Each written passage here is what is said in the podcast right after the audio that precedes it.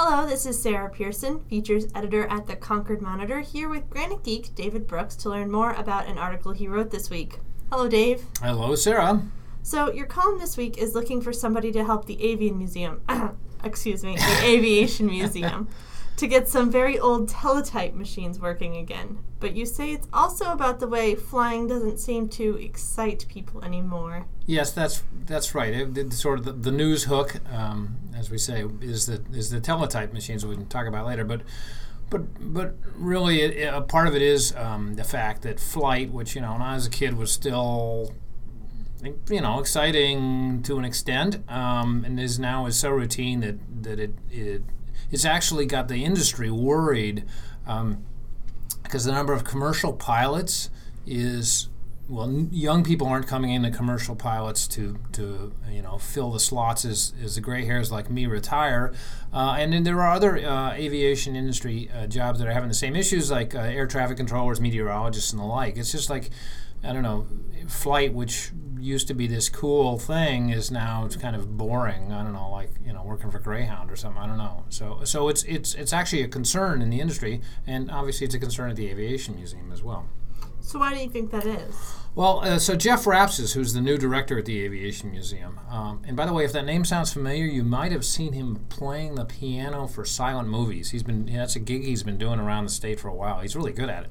So anyway, the Red River Theater and other places have it. So, uh, but he's the new director at the Aviation Museum, and he, he thinks at least part of it might be um, changes in commercial aviation since 9 11 uh, security and other concerns have separated us so much from it that it's very hard to see, you know, the cool technology that, that makes a giant metal tube shoot through the air at 600 miles an hour.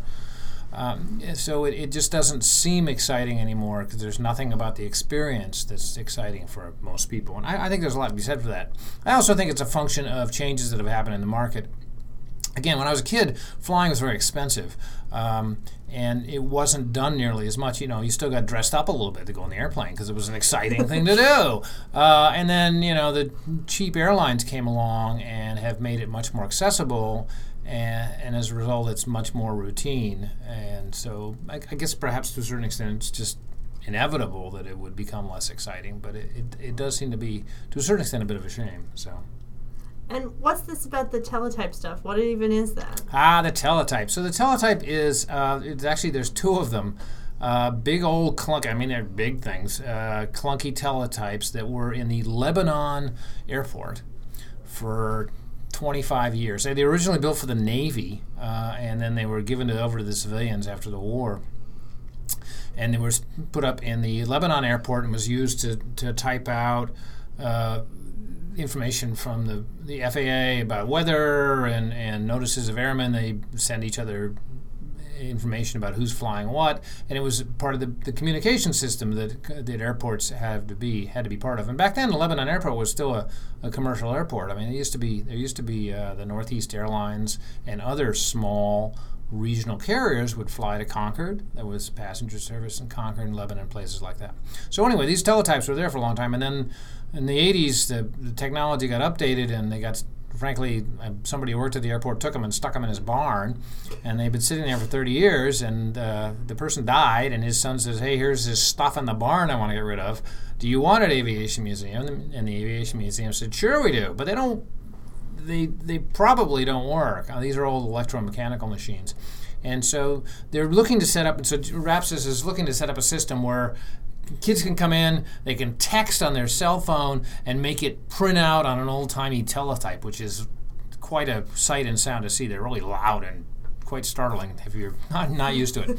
Um, so he'd like to set that up. He's got the software side of it done, but he doesn't have the hardware side of it done. So he was hoping maybe I could help him find somebody who's knowledgeable in these old electromechanical systems, could open them up, clean it up, see if we can get them working again. So um, if you are, listeners out there, if there's somebody like that, uh, send me an email via granitegeek.org, and uh, maybe I can I can get you in touch with him. So.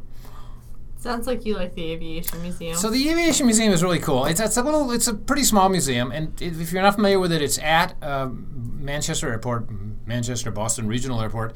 It's on the sort of the east side of the uh, runway, so it's on the other side of the runways from the terminals.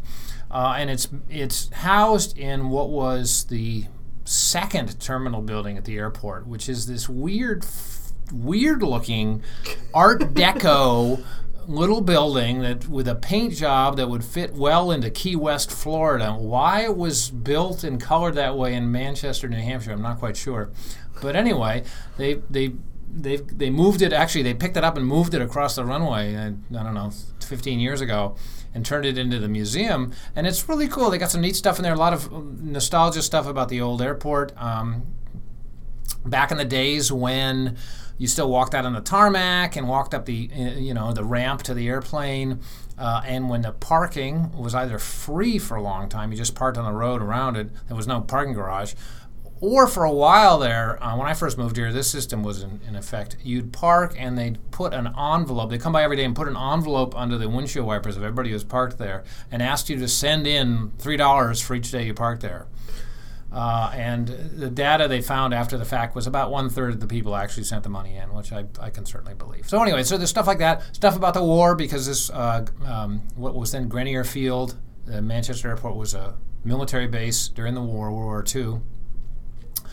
Uh, and so there's there's stuff about that, and there's lots of technology stuff, including this really cool old uh, the first biplane ever built in the state, the frame of it, uh, and you get to take a look at how kind of alarmingly rinky dink the technology was that people flew in back then. So it's, it's cool stuff. It's a neat museum. Uh, it's well worth checking out. Aviation Museum of New Hampshire. You can find it online.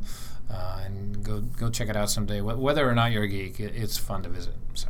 All right, you can learn more about the Aviation Museum at concordmonitor.com, and you can see all the Granite Geek columns and related stories at granitegeek.org. Yes, and you can subscribe to this podcast on Stitcher, Google Music, Podbean, or iTunes. The theme music is Little Smartphone People by the Spy Kicks.